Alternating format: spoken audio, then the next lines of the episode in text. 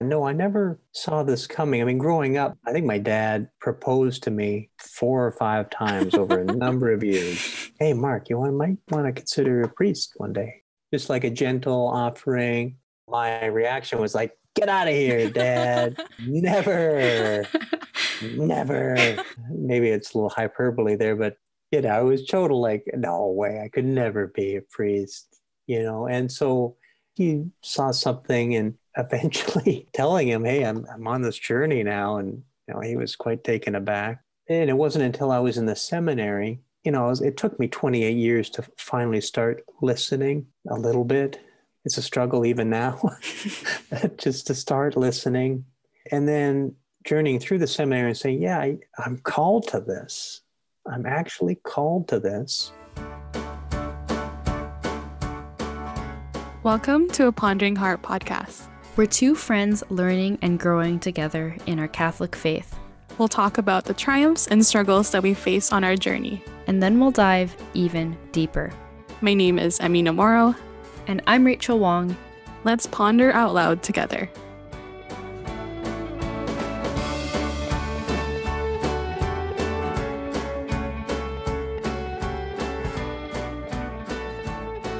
Hello, everyone, and welcome to this episode of a Pondering Heart podcast. I'm Rachel, and as always, I'm joined with my co host, Emmy. Hello. Hi, Rachel. How are you? I am very excited, as you can probably tell. How are you? I'm also very excited. Great. Well, the sun is shining where mm-hmm. I am, and I think it's so apt just because we're joined by one of my favorite priests in the Archdiocese. And I'm not just saying this because he's here with us. Oh my God. but truly, like, I feel like every time I see you, Father, like, you are a real ray of sunshine. So we're so blessed to have you in the Archdiocese. We're joined by Father Mark McGuckin. Hi, Father. Hey, everyone. Hey, Rachel. Hey, Emmy. Good to be with you. Uh, how are you today? Doing well. You know, we're in the midst of this crazy pandemic. Mm-hmm. For all those listeners of this podcast who are listening this in the year 2030, this is currently 2021. We're in a global pandemic. Many of your listeners have probably lived this. So, but those who haven't, it's the real deal. Like right. it's pretty intense and it's like one foot ahead of the other. And we said right before this podcast, you know, we just got to keep praying and laughing. Mm-hmm. We got to keep some levity in these dire moments, you know, to keep moving forward. So all things considered, yeah, doing well. Yeah, and I anticipate that we'll be doing a lot of both of that. Um, sure. So, Father, maybe just before we get going into like the real heart of our conversation today, I was wondering if you could maybe introduce yourself to our listeners for those who may not know you or who may not have the pleasure of being in this archdiocese. I am incredibly biased, as you can tell, but I'll let you uh, share a little bit of yourself. Sure, yeah. My, yeah, my name is Father Mark McGuckin, and I was ordained a priest of the Archdiocese of Vancouver back on May 14th, 2016. So, yeah, just celebrated my fifth year anniversary myself, along with Father Lucio Choi, my good friend, we were ordained on the same day. And, and currently, I'm the pastor at St. Joseph's in Port Moody in the Tri Cities here. And before becoming pastor last August, I was assistant pastor St. Mary's in Chilliwack for two years. And before that, assistant pastor at St. Paul's in Richmond. And yeah, I went through the seminary journey throughout the kind of 2010s. And before entering the seminary, I was working in the film and TV industry in Vancouver as a writer, actor, producer. And yeah, as God would have it, you know, it was a, a different um, path to uh, start walking down. Uh, in my, my late 20s, I had a reawakening to the faith and when I was 28. And, um, and it led to a real serious discernment to the priesthood. And uh, the rest is kind of history. Yeah, so briefly, that's that's that's my story. Amazing. Yeah, and, and certainly we're going to dive in a little deeper to mm-hmm. your story, mm-hmm. but thank you for that precursor. But I'm going to let Emmy introduce sure. our icebreaker and kick us off here. Oh, gosh. So, to just get to know you a little bit more, as we will in this podcast, in this episode today, um, we wanted to kick it off with a bit of an icebreaker. So, it's a little bit of a rapid fire. So, we'll ask you a few questions and then just say whatever the first thing comes to mind. No, it's nothing too deep, but we'll get there. Not yet. Sounds great. Sounds great. We'll get there. I'm in. Okay. I'm in this. okay, so father, um, what is your favorite meal? Oh, that's that's a tough one. I it's hard for me to discriminate when it comes to food. Like, bring it on. Mm. I am partial to um, wild salmon sashimi. I don't want to be too picky, but it's Oh. like it's up there. Oh, That's as a, fancy. As a standalone food. yeah, really fancy. Oh my goodness. Hmm, The Japanese know what they're doing. very true. I fully endorse their food and foods of all cultures, but I mean that's that's, that's something special. Salmon sashimi is yeah. Nice, nice. That's beautiful. All right. Favorite movie? Oh, there are many in different kind of genres. Hmm. If I had to pick a favorite um, comedy, one of my all-time favorites is the original Ghostbusters. Bill Murray Okay. and company. I'm a big Bill, Bill Murray fan. Mhm. I've seen it growing up with friends, watching that and dressing up on Halloween as as Ghostbusters. yeah, that's one of my favorites. Yeah. nice. totally didn't see that coming. Uh, okay, so next question. Favorite childhood memory? I would say friends growing Mm. up. I think of like we're you know we're nearing the end of school year and summertime and just a lot of just summertime hangouts with with friends and growing up with those folks. I grew up in Maple Ridge, Oh, and so um, yeah, public school friends, elementary school, high school, and mhm. yeah, a lot of mixed memories there, but just good friendships. okay. Favorite saint? Oh wow, We didn't make I these ones easy. my confirmation saint is um, uh, Saint John the Baptist. Ooh. and um, yeah, over the years, gotten to appreciate um, his role in my life and delving into those, especially around the beginning of the Advent season, where it's heavily kind of around Saint John, the precursor. You know, this the wild man in the wilderness, snacking on wild honey and locusts. The the kind of rugged wild man voice in the wilderness, and the humility of you know I must decrease, he must increase, and so St. John, he's he's up there for me. Hmm. Yeah. Nice. Nice. In that same realm, what is your favorite spiritual book? Oh, I I love well, there are many, but searching for and maintaining peace by Father Jacques Philippe is, um. I mean, just as small, thin, but man, packed. I mean, just packed. I full of see Emmy looking for Oh, it. you There she it. is. Ah, there you go. Hey. Practically a Awesome. librarian. I don't have it at arm's reach, but that's pretty. I, props to you. That's great. Wow. Yeah. Okay. So just on books, but maybe slightly different. Mhm. Favorite story from the Gospels? Wow. There's so many. I have, um, well, downstairs in our living room here, I have a portrait of a depiction from Jesus walking on the water Hmm. and Peter sinking, feeling the wind, Mm. Peter having walked on the water, and this beautiful lesson in discipleship there and trust, refreshing our trust in the Lord, and and this gentle, kind of humorous quality to Jesus in that moment of coming to the rescue, but also just um, teaching this future for both of the church. Mhm. You know, the the ways of faith. I feel strongly just the journey of uh, Simon Peter throughout the Gospels, which is just so human and just so relatable. Mhm. I find those particular passages so pronounced and life giving, and that's just one that you know comes to mind Mhm. right at this moment. Mhm. Beautiful. Yeah. Yeah. So our last icebreaker question. I think you like this one, Father. Um, what is your favorite part of being a priest? Well, there's so many aspects to Mhm. just the life of a priest, and I think just in general, it's fathering. Mm. the title father i mean once you're ordained a priest is is quickly growing into that role and there's so much you learn about in the seminary about what it means to be a priest and theology and all different delving into the different doctrines of the church in great detail and then since you're ordained and you're living it and and you're journeying with people Mhm. sharing highlights and lowlights and accompanying the best word to distill it is is in father is in fathering and so the many uh, branches that um, stream from that word father and then back to it. Mm-hmm. It's my favorite part of priesthood. It encompasses everything. But, you know, if some people can just see the life of a priest and boil it down to administrator or um, person who does liturgy or a person who counsels, but really it's the, the life of it is um, the fatherhood of, of, an inclusive love for the people. And so uh, I keep coming back to that title and I know many of Protestant evangelical brothers and sisters are really uncomfortable with that title. And I, I do respect that if I'm in dialogue. I mean, I'm fine if you call me Mark or Reverend, that's okay. But to help people see the reality of the priesthood linked with that familial title of father, I think is so so important and gives us a glimpse to the person of Jesus and what he has instituted and the gift of the church that he's that he has priests of his to, to operate in this ministerial capacity. And so, yeah, I know it's rapid fire questions. That was a long answer there. That was wonderful. Yeah. yeah. Thank you.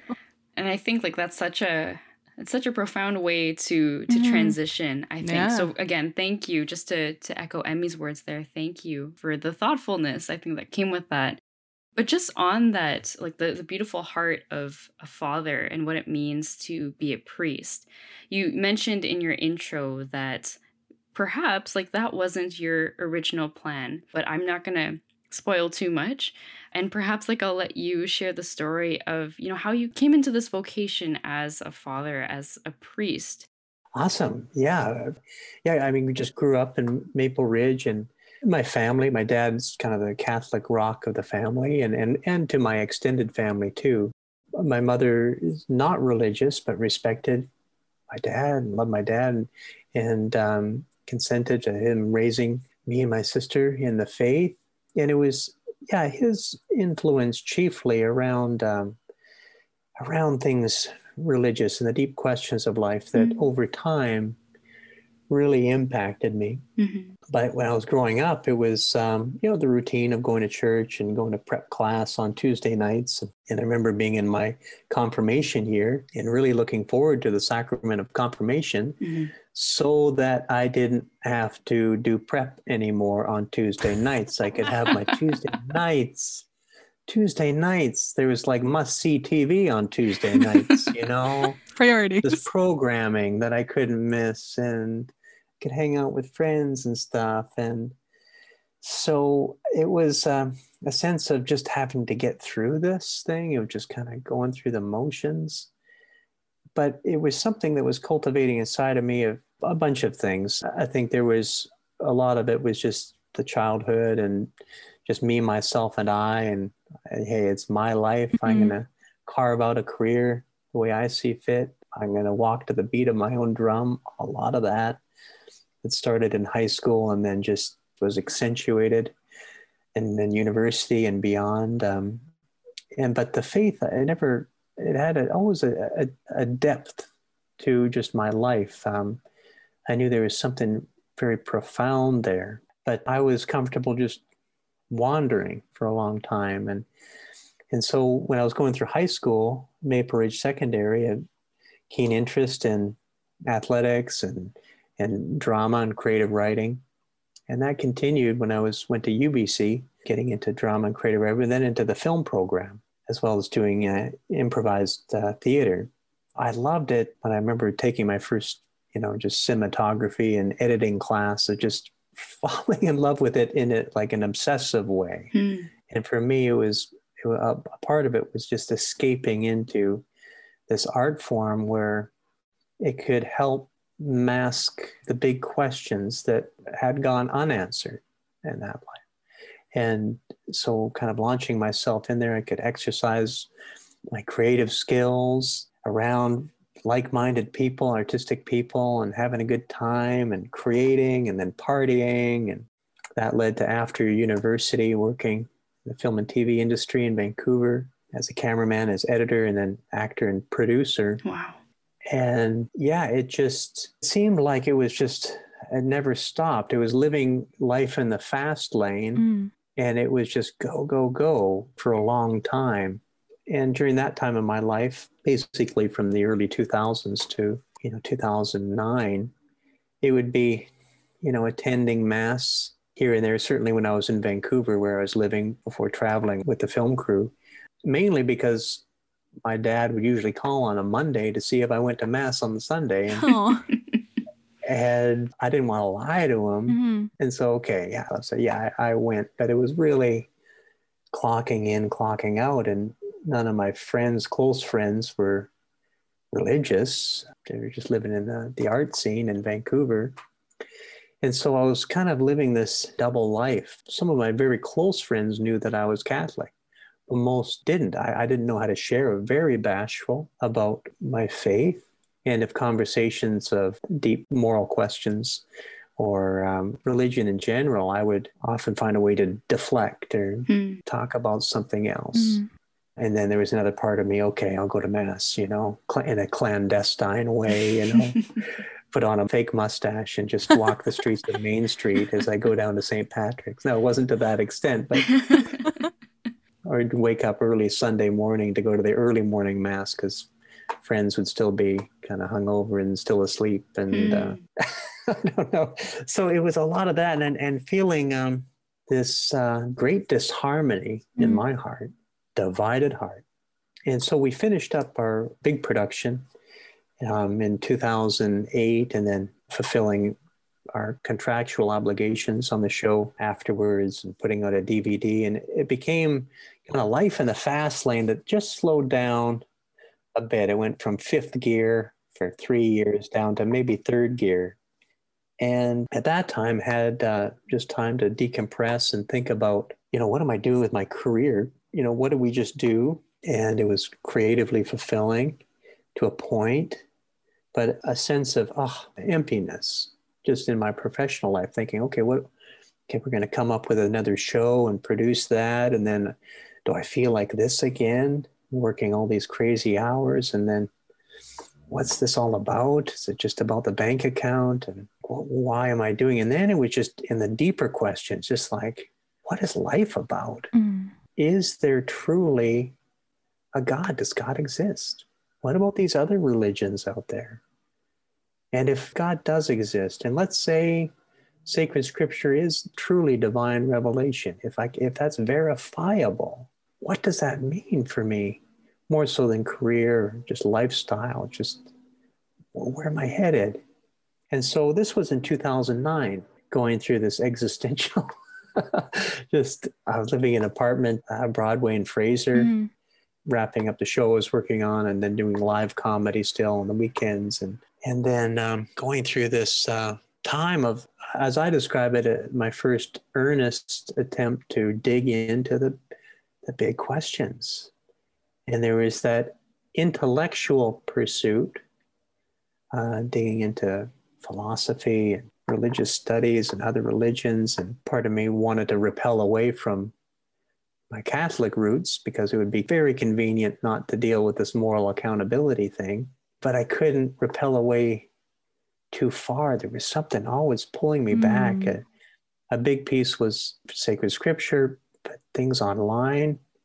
And this was then Father Robert Barron just just beginning with with uh, movie reviews and think, who is this priest from Chicago? Then it's like, what?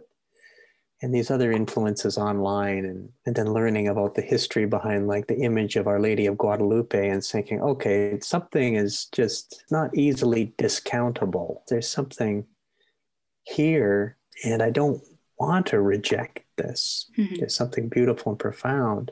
And so at the intellectual level there was just this hunger for more. Mm-hmm. what was most convicting for me was at, at the heart level and it was uh, just a yearning for relationship to be received. And even if I was with around just many friends, people have still felt this kind of longing for something more to be fulfilled. And so that was as started the informal, very personal prayer, just speaking as I just express expressions from the heart, just raised heavenward. Mm. And I just started kind of a, a routine of that, usually at night before going to bed, just saying, and sometimes it was just like the image of just pounding on a door. Mm. You know, knock and the door will be answered. And it was, I felt my fists were pounding on the door, demanding, Lord, just show up. Mm. If you are truly here, if you are who you say you are, just show up. And so it was this really truly at the depth of my heart, this cry to heaven. And then it was uh, it was August of 2009 where I had a real, real reawakening to the faith. I remember I had just finished a big sketch comedy show at the Biltmore, mm-hmm. if you know, right on Kingsway and Main Street there in 12 with friends of mine. And I remember being on stage, good friend of mine, and we had this sketch that we'd been working on, that had a great response. And I remember even in the midst of performing it, I felt like I can't, I, I don't feel a hunger to do this anymore. Wow. And maybe I'm just going through a, mm. maybe it was just a, that night. I don't know. Mm-hmm. I remember waking up the next day and, and thinking something is radically changing and I don't know what this is about. And then there was a week that went by. I describe it as just a flooding in of the grace of God. Wow. It was all of these emotions in, in one. It was euphoric and extremely frightening and confusing and out of my control. I didn't know how to process this. And it was uh, a defining mark of that experience is that it, it just was prolonged. It wasn't one day, it was a full week, even more so. Hmm. And uh, so what I did, I, I, literally locked myself in my apartment and um, I was just praying and sometimes waking up, tears, drawing into prayer, and then other times just settling back into kind of normalcy, be delving into scripture, and then just making some food just in my apartment and wasn't really answering any kind of phone calls. And then I remember waking up it was a Friday morning uh, in August. And I describe it as kind of like um, you wake up in the morning and you're hungry and you just put on slippers, head downstairs, you get a piece of toast, whatever. You don't calculate those moves. It's just, I'm hungry. Okay, I'm going to the kitchen. For, for me, it was, it's a, it was a similar sensation. But I woke up and I felt, oh, yeah, I got to go to daily mass today. Mm. I had never thought this ever before. I mean, mm. at the time, Sunday was bad enough, you know, getting through the Sunday mass. I've never willingly gone to a weekday mass. I know there was such a thing. So I remember going, getting in my truck and driving to St. Pat's in Vancouver. Father Vincent Hawkswell was a pastor at the time. And, and then just going. And it was basically me and many Filipino women at St. Pat's, daily mass. Yeah, raise the roof. Totally. Amen. Hallelujah. totally. And so I go in there and like there's me who's looking at the time like Stone Cold Steve Austin, beard, mustache, totally shaved head. and just like, I gotta be here. I just felt I'm here. And uh feeling at that Mass in particular really nourished by being at Mass. And I felt right after, I was like, that's cool. That this was cool coming here. And I felt I'm going to do this tomorrow on Saturday. Wow. And that started going to Mass every day. I just felt, okay, at least this gets me out of the apartment. And uh, I remember after that Mass that one day, Sister Rhonda, if you remember Sister Rhonda, who was at St. Pat's for a while, came up to me. Who's this religious sister coming up to me? She, she's like, Oh, you must be a seminarian. I'm like, No, you don't know me. No, I'm not. Prophecy. Yeah. And um, so, so anyway, I would see her and Father Vince. And then after a while, uh, it was just that routine. And then just being in my apartment, just trying to process finally, I forget what day it was. I was like, I, I need to talk to human beings about what I'm going through. And I need just to really take this seriously mm-hmm. of what I was just going through and just to, to just to recount this process. So started talking to very close friends of mine, most not religious, just saying, Hey, I know you you love me as a friend and I just want to share with you what I just experienced. And part of the conversation was take me off your Rolodex because I need some time to figure things out. Uh, another part of me was just like, hey, I'm drawn to share. Like, you know, I'm not a religious wacko. I just kind of experienced this. And I know you're not religious, but you're my friend. And very deep conversations with with those friends of mine who I, I went to coffee with or had a lunch with and just explained. And then eventually going to St. Patrick's to talk to Father Vince about this. And he graciously had a whole hour for me. And I'm sharing what I'm sharing with you now. And he's just listening intently. And by the end of it, he said, Well, this is great, Mark. Um, but, you know, why are you talking to me and not the vocations director? Mm-hmm, mm-hmm. mm-hmm. in the moment, at the time I'm 28, in the moment I'm like, Father Vincent, I don't know what that word means. Mm. I just, I'm sure I heard it before, but I don't know the, you know, the workings of the Archdiocese of Vancouver and priests are in certain roles. So, so anyways, after you said that, I'm like, yeah, maybe I, I do got to talk to this person. What's going through my head right now is that, you know, like you said, you had these conversations with your colleagues, your friends. You were telling folks to to take you off the list, so to speak, so that you maybe wouldn't get called because you had all these things that you need to work through. You were talking yeah. to people who weren't necessarily Catholic or even religious about such deeply personal and intimate things. And all I'm thinking is that, you know, there are so many people who have a story like yours. They feel drawn to share everything that's going on and share the goodness. But sometimes, like, they just kind of, I shouldn't say just stop there, but not all of them are called to religious vocations. Not all of them are called to being priests. So I, I think that that's kind of where you're going with this. But I just wanted to, you know, for our listeners, kind of like, if that's something that you're hearing too, we're just like, wait a second. I find it to be really incredible that not only did God draw you out of yourself to really come into a deeper fullness of you know who he is meant for you to be. But that was really the turning point to help you to first off ask the questions talk to the right people uh, like you were saying and then yes you learn this word vocation. Yeah something else. I didn't know in the moment that yeah for sure the priesthood. I, there's an inkling there an inkling to to serve certainly serve god and instead of serving myself, which I felt I had been doing for I don't know how many years. And I thought, yeah, the possibility is to still work in the film and TV industry, but just to take a break, a serious break for a year or something, just to discern. And so after talking with Father Hean, the vocations director at the time, and at the time I'm just I'm, I'm riding on this wave of euphoria and I felt like, hey, I could just jump into the seminary now. And this is August we're talking about. And it's quite a it's quite a process to, to get into seminary.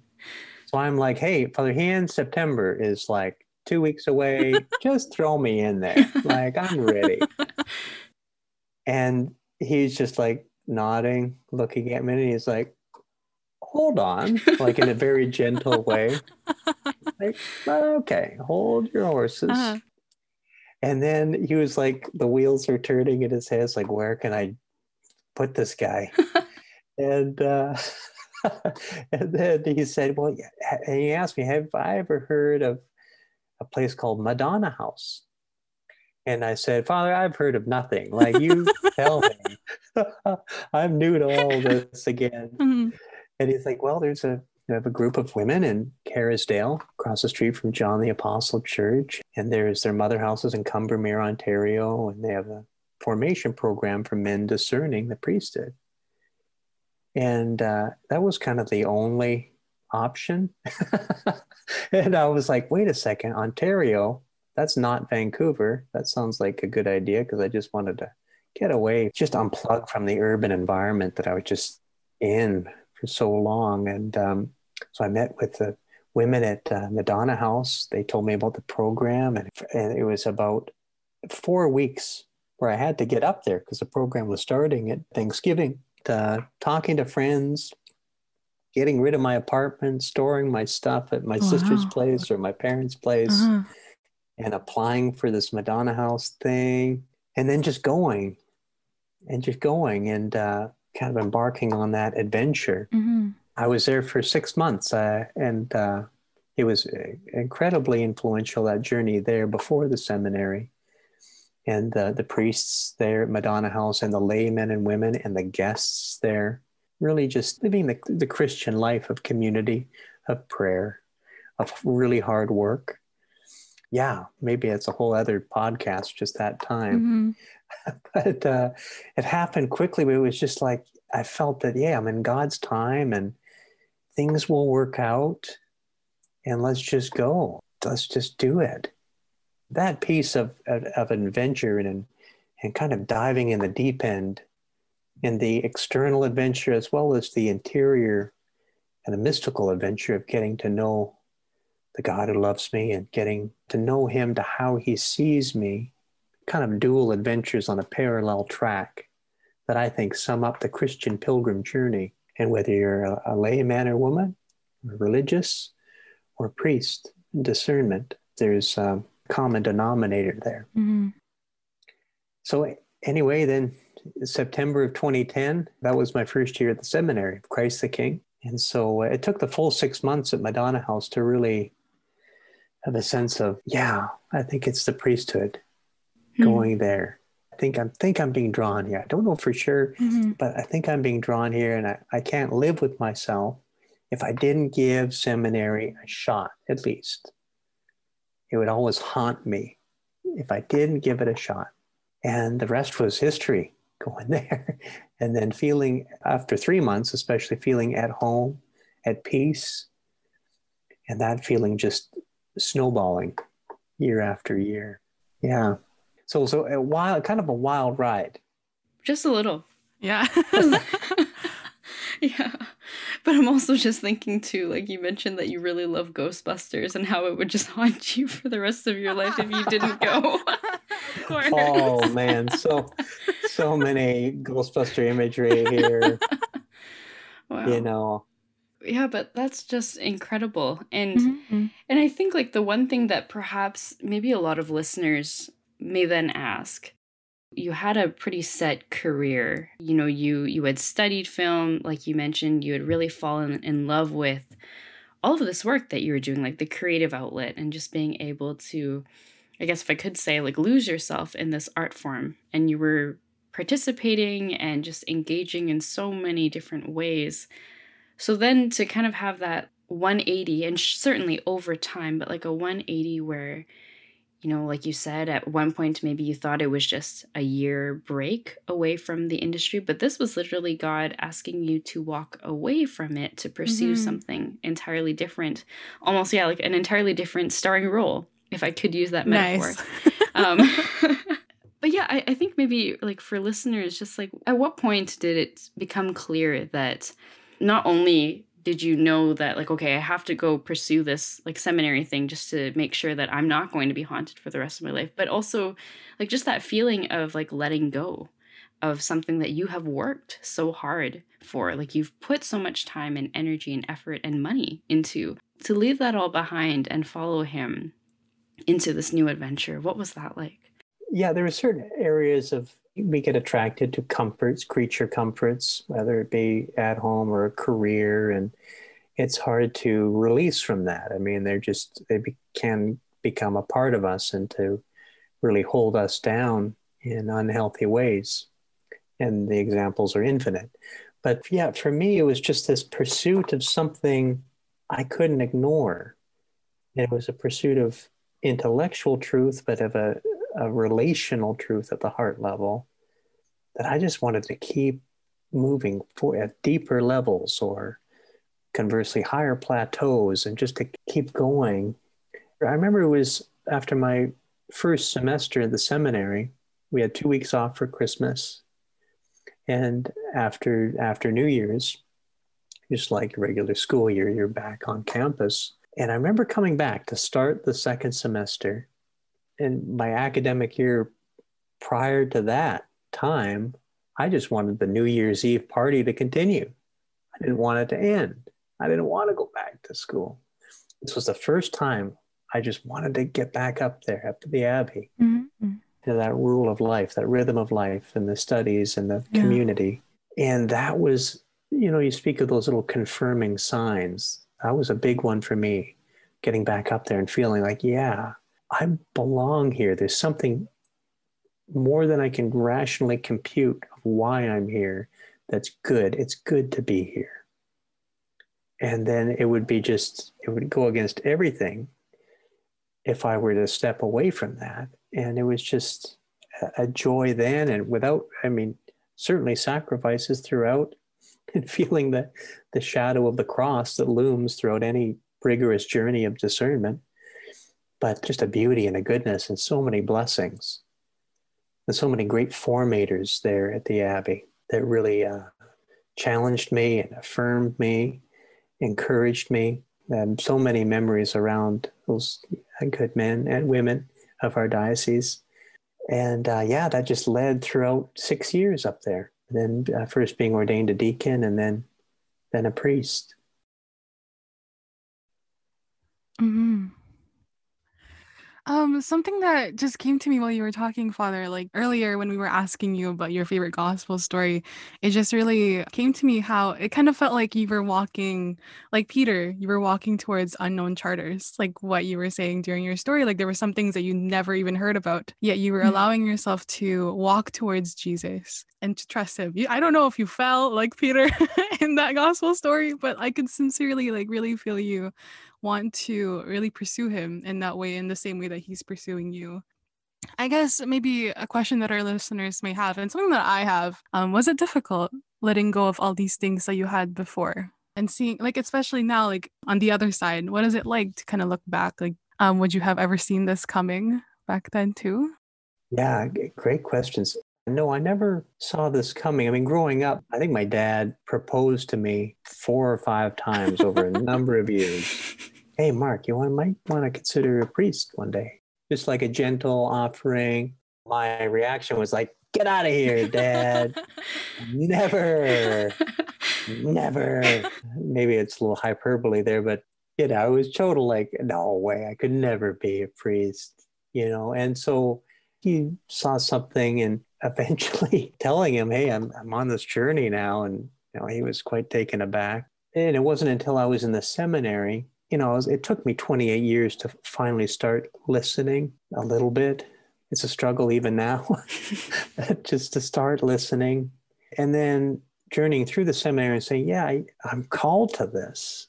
I'm actually called to this."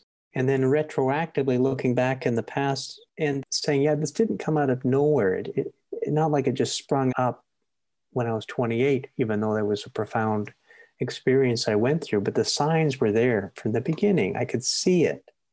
As I tell high school students all the time, I have that, you know, healthy regret and looking back to say, if I could have done mm. things differently, if I could have started listening mm. at an earlier age, oh man, I wish I, I wish I had. And I have many friends like Father Juan Luca and these priests who were ordained quite young, and they even felt very early on in their life a real mm-hmm. draw and this this sense of yeah, I'm really called to this.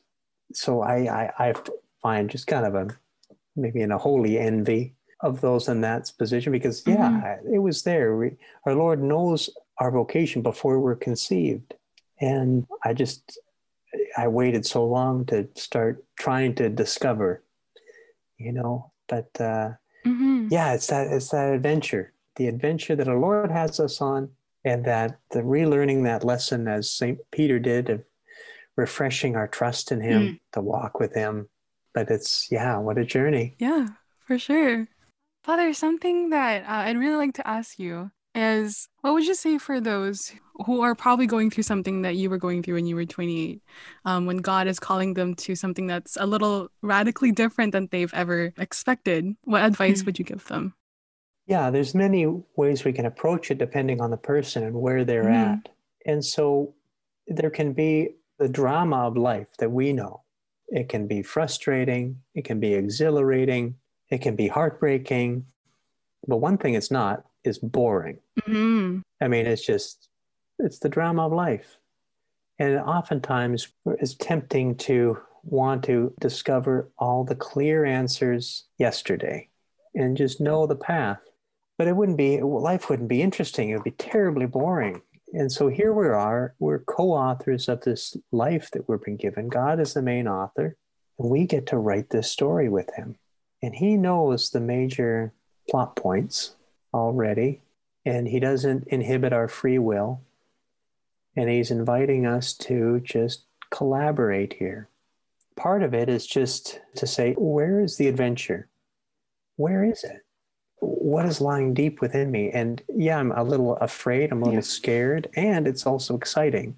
Mm-hmm. And sometimes it might be looking on a map and saying, I'm going to put a pin on this map and I'm going to go there on my own or with a friend and discover this part of the world I've never been. Or it could be, hey, I'm going to stay locally, but engage in this volunteer work or get to know someone at the seminary or religious sister to do a prolonged kind of live in thing with them. And it's getting out of that comfort zone willingly, taking those risks, and sometimes those big sacrifices, especially when their external pressures can be very high, with maybe parents who have a clear vision for mm. a future that they want for us, worldly prosperity. To say no to that is anything but easy but to take it to prayer and to have a burning desire kind of grow within us that when we speak to others, it'll communicate to them that this is something very serious and very good. Mm. And to go against this would be truly going against something that God wants. And we just start walking, you know, to accompany those around us, to rely on our sources of mm-hmm. support. Mm-hmm and just to engage in the adventure and to know that God will fulfill us mm-hmm. every way. And looking back on my own journey, thinking, you know, there's these moments for sure throughout the seminary, thinking, oh, I could be working on a, a show right now, or I could be down in LA or New York working on some big production or something. For me, it's those thoughts become less and less when you're just walking that path. And so knowing that God will catch us, every time, not sometimes, but every time, and reveal to us what we're made for. And it's just this, mm-hmm. it's nothing better. Yeah. And it's funny too. I was just thinking about how you just said there, you know, it took you 28 years to start listening.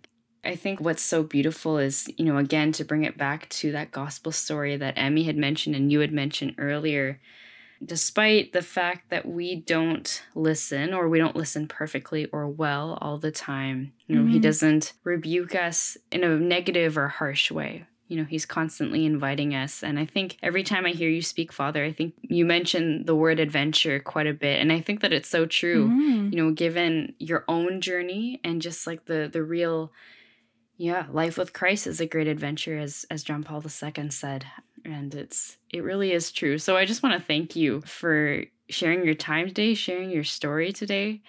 And maybe just as we wrap up, maybe like any closing thoughts or final encouragement for folks who are listening. Well, you know, this life that he's given us, we only get one of them. We only get one. And we can picture ourselves maybe 60, 70, 80 years from now looking back and do we want to be in a position saying you know i could have done this or i should have done that and to say why not now why not this moment with god mm-hmm. Write this story and in some way it it's always colored with adventure and with the shadow of the cross there is the sacrifice element in there not as punishment or torture but as an avenue to love and to be loved, to give of ourselves, to take those risks. You know, maybe it's going on a, on a real pilgrimage, a physical external pilgrimage. Or maybe it's engaging even deeper in our time of prayer where we find ourselves in a, you know, in a little sanctuary in our own home. But to take that risk and not not to settle. C.S. Lewis had that famous line of talking about settling and how tempting it is mm-hmm. to settle.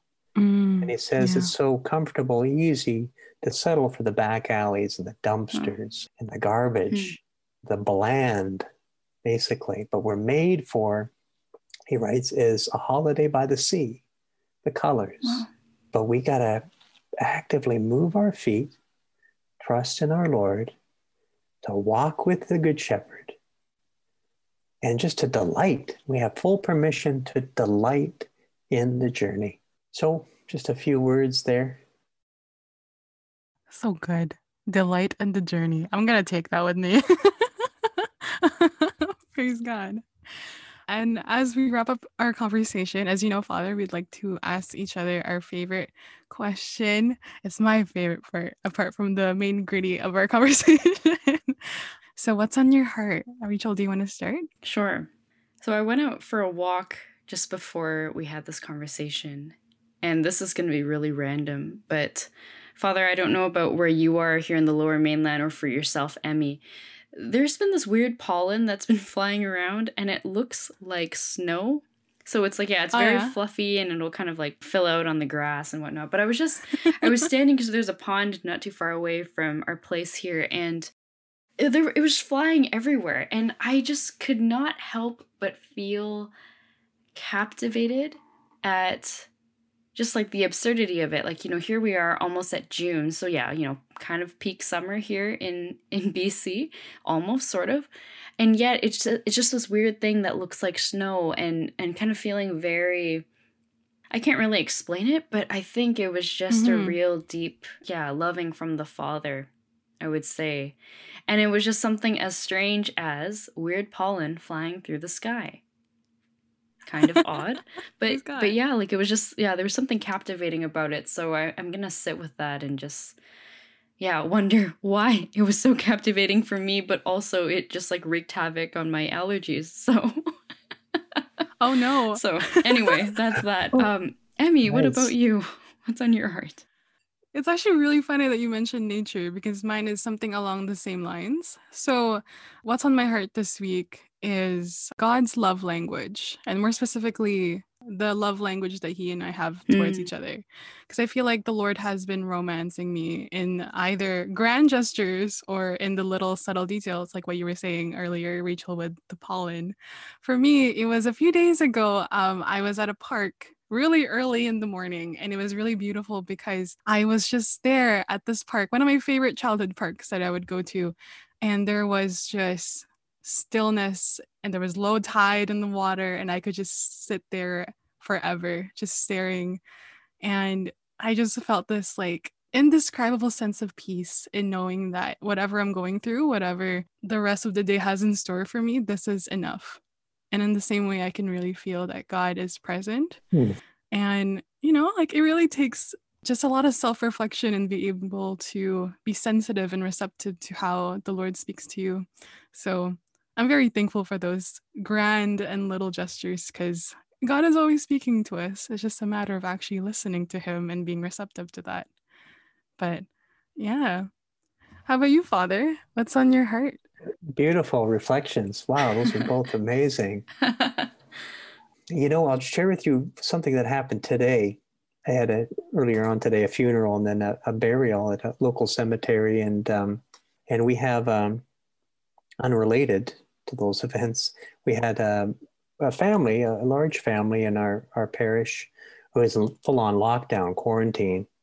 A couple of kids had COVID and then oh, the whole family, they're doing okay, mm-hmm. but just really locked down. And so I felt I got to find a way to stop by and do something. And I, I, I had been putting it off for a while. And on the way back from the cemetery, I'm like, I felt this overwhelming call to I gotta pick something up. And this is not me saying, oh, hey, check out what I did. But I was like, I felt, okay, I got to, because it's a big, big family, just a couple donuts won't do. Mm. So I'm like, I gotta, I gotta buy a large quantity of Timbits from Tim Hortons For those outside of Canada, it's a it's a delicacy here. delicacy in Canada.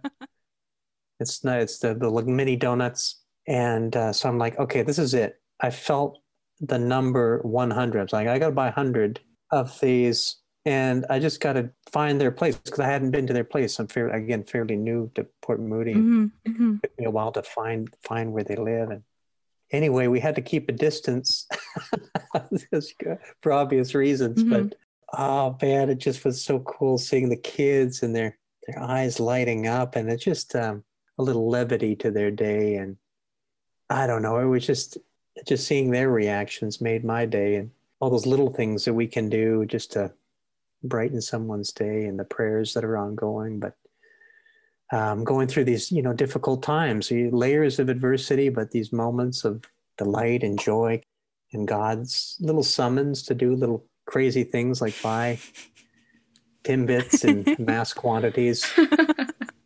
So anyway, any non-Canadian listeners, this is a free advertisement for Tim Hortons. When you come to Canada, enjoy our delectable mm. desserts mm-hmm.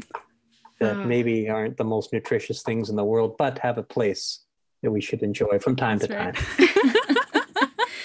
and I'm so glad that you gave that uh, that explainer, just because I do know we have a couple friends who do listen uh, mm. uh, outside of Canada. So oh, a big okay. shout out to them. Mm. And yeah, Father, thank you so much for just being a source of joy in our day today, for sharing your story, being so vulnerable with mm. us and our listeners, and ultimately like the wisdom and I, I, think the the one thing that's been coming up for me throughout this conversation, Emmy and I a couple episodes back did a an episode on Saint Joseph.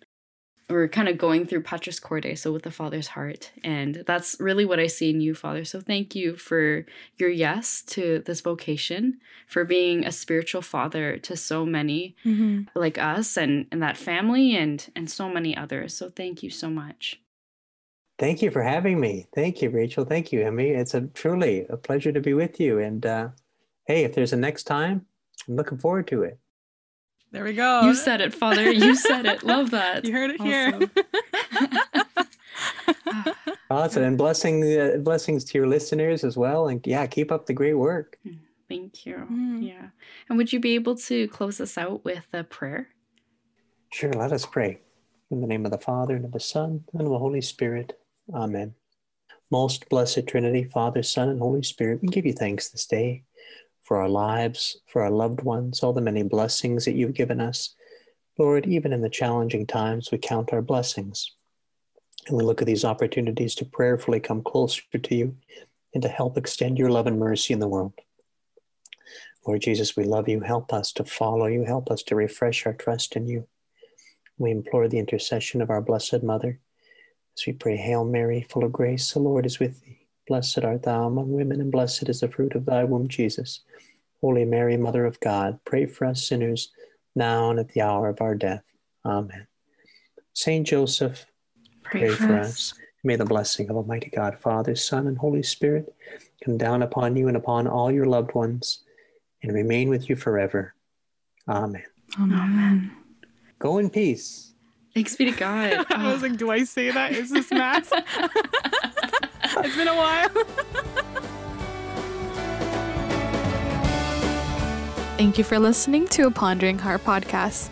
You can listen to this podcast wherever you listen to your podcasts. And you can follow us on Instagram and Facebook at a Pondering Heart podcast.